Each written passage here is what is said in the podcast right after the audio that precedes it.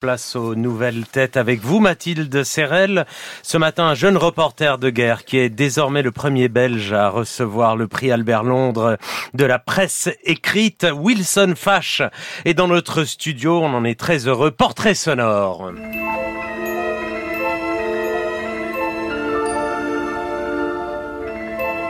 Au départ, il s'imaginait plutôt réalisateur ou critique de cinéma avec un Graal le Festival de Cannes. C'est son entrée dans une école de journalisme à 17 ans qui déclenche sa véritable vocation, reporter. Ce sont des images de propagande. Daesh, l'organisation de l'État islamique, proclame avoir pris le contrôle total de la ville de Ramadi. Le chaos, la violence et la terreur se propagent dans les rues. Les maisons et les immeubles sont bombardés au hasard. Beaucoup de familles entières ont été tuées.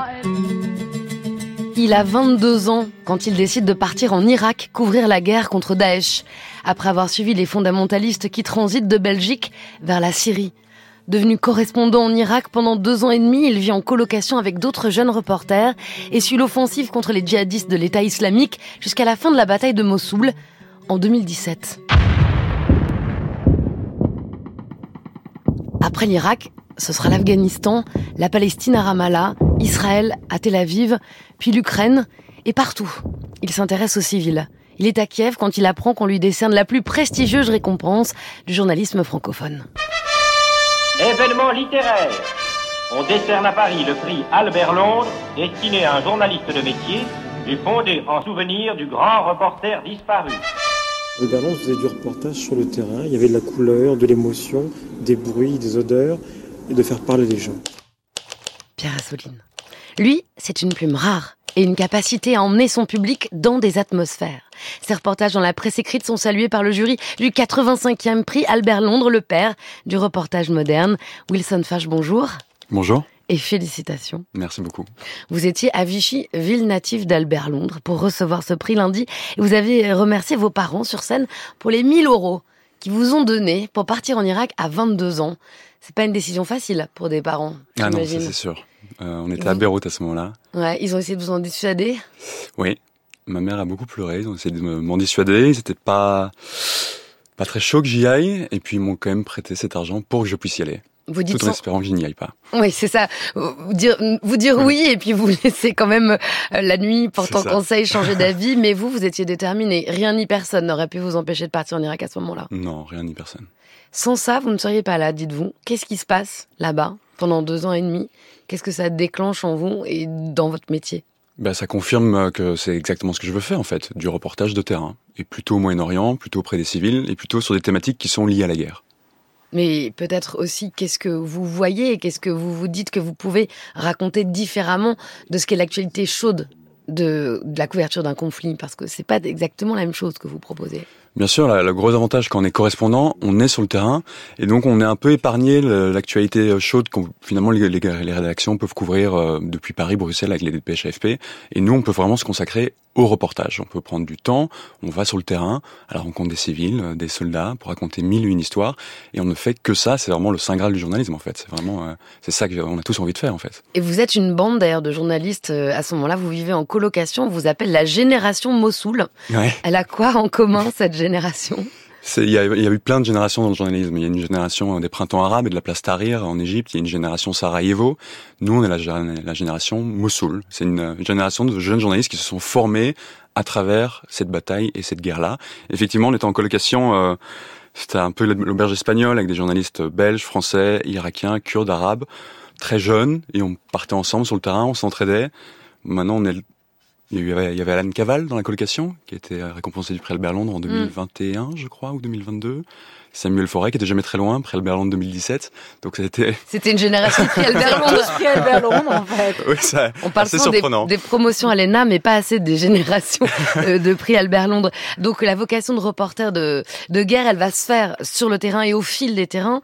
Euh, avant l'Irak, c'était la Jordanie et le Liban. Après, c'est l'Afghanistan, puis l'Ukraine. Vous allez donc, euh, vous allez auprès des civils. Et il y a un des reportages qui vous a valu ce prix Albert Londres qui est publié dans Libération en août 2022. Vous êtes en Afghanistan dans un village de Burani Hell. On se félicite là-bas de la victoire des talibans sur la République et vous rencontrez un jeune combattant de 19 ans qui vous dit, maintenant que nous avons gagné, comment vais-je faire pour mourir? Oui, parce qu'il espérait mourir au combat en fait et accéder au, paradis.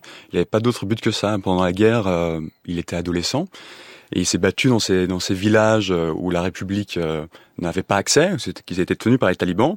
Et il dit mais maintenant on a gagné et quoi? Je fais quoi maintenant de ma vie? C'était assez surprenant comme témoignage. C'était surprenant. Vous avez aussi euh, enquêté euh, auprès des civils de Boutcha après les massacres et, et cette, ce désespoir de l'impossible retour. Trop de traumatismes présents, trop de fantômes. Plus personne ne veut revenir, même si on rouvre les crèches, on rouvre les écoles. Plus personne ne veut remettre les pieds à Boutcha. C'est cette, c'est cette nuance qu'il y a dans, dans, le reportage de terrain que vous appelez le reportage de narration euh, qu'on va pas retrouver euh, ailleurs.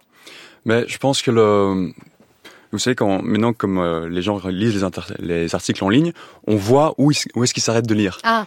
Et en fait, on se rend compte que la majorité des lecteurs lisent les trois premiers paragraphes et puis arrêtent de lire. Donc on se dit bon, comment est-ce que, que ça devient payant non, mais même, même, ah, même, quand c'est pas payant, même quand on a, non, non, même quand on a accès à la totalité des ah articles, ils vont pas jusqu'au bout. Non, non, non, non, non, c'est pas que le paywall. Vous voyez où on s'arrête une fois qu'on a accès à tout. C'est ça. Et il s'arrête où? Et il s'arrête après quatre paragraphes en général. Donc on se dit bon, comment est-ce que je convainc le lecteur d'aller jusqu'au bout? Ben ça, je pense que c'est des angles originaux. Euh, des reportages de terrain et puis une écriture la plus agréable possible pour les encourager à, à continuer la plus surprenante. En tout cas, vous allez retourner euh, en Ukraine. Vous souhaitez également aller en Cisjordanie. C'est votre temps d'antenne libre. Je voudrais, Wilson Fash, que vous prononciez ce que vous avez prévu, c'est-à-dire une lettre à vos confrères de Gaza.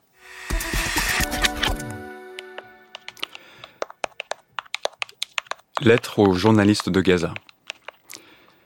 C'est déjà votre cinquième guerre. On, pourrait presque vous soupçonner d'avoir euh, l'habitude. Pourtant, vous avez compris très rapidement, dès les premiers bombardements, que ce ne serait pas une guerre comme les autres. Quand vous partez en reportage le matin, vous n'êtes pas certain que vous rentrerez chez vous. Et si vous survivez et parvenez à rentrer chez vous, c'est peut-être votre famille qui ne sera plus là.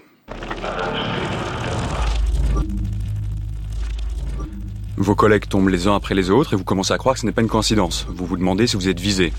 Quand vous filmez des blessés à l'hôpital, ou les fils devant les boulangeries, ou les corps ensevelis dans un charnier, vous reconnaissez des visages. Nous, derrière nos écrans, nous voyons des corps. Vous, vous voyez un ami, une cousine, un voisin. Nous, derrière nos écrans, nous voyons des ruines et de la poussière. Vous, vous voyez l'école où vous avez étudié et l'hôpital où vos enfants sont nés. Chaque jour, vous documentez le crépuscule de votre propre existence et parce que vous êtes palestinien, arabe, musulman, on dit de vous que vous êtes des propagandistes, peut-être même des terroristes. Les gens qui n'ont aucune éthique doutent de la vôtre, mais nous on vous voit tel que vous êtes, des journalistes, qui font un travail inestimable dans des circonstances impossibles. Merci. merci. Et merci à eux de survivre. Merci Wilson Fash. Eh bien, je sais que vous avez pleuré ce jour-là, quand vous avez rendu hommage aux journalistes de Gaza et nous aussi. Bonne route. Merci Mathilde.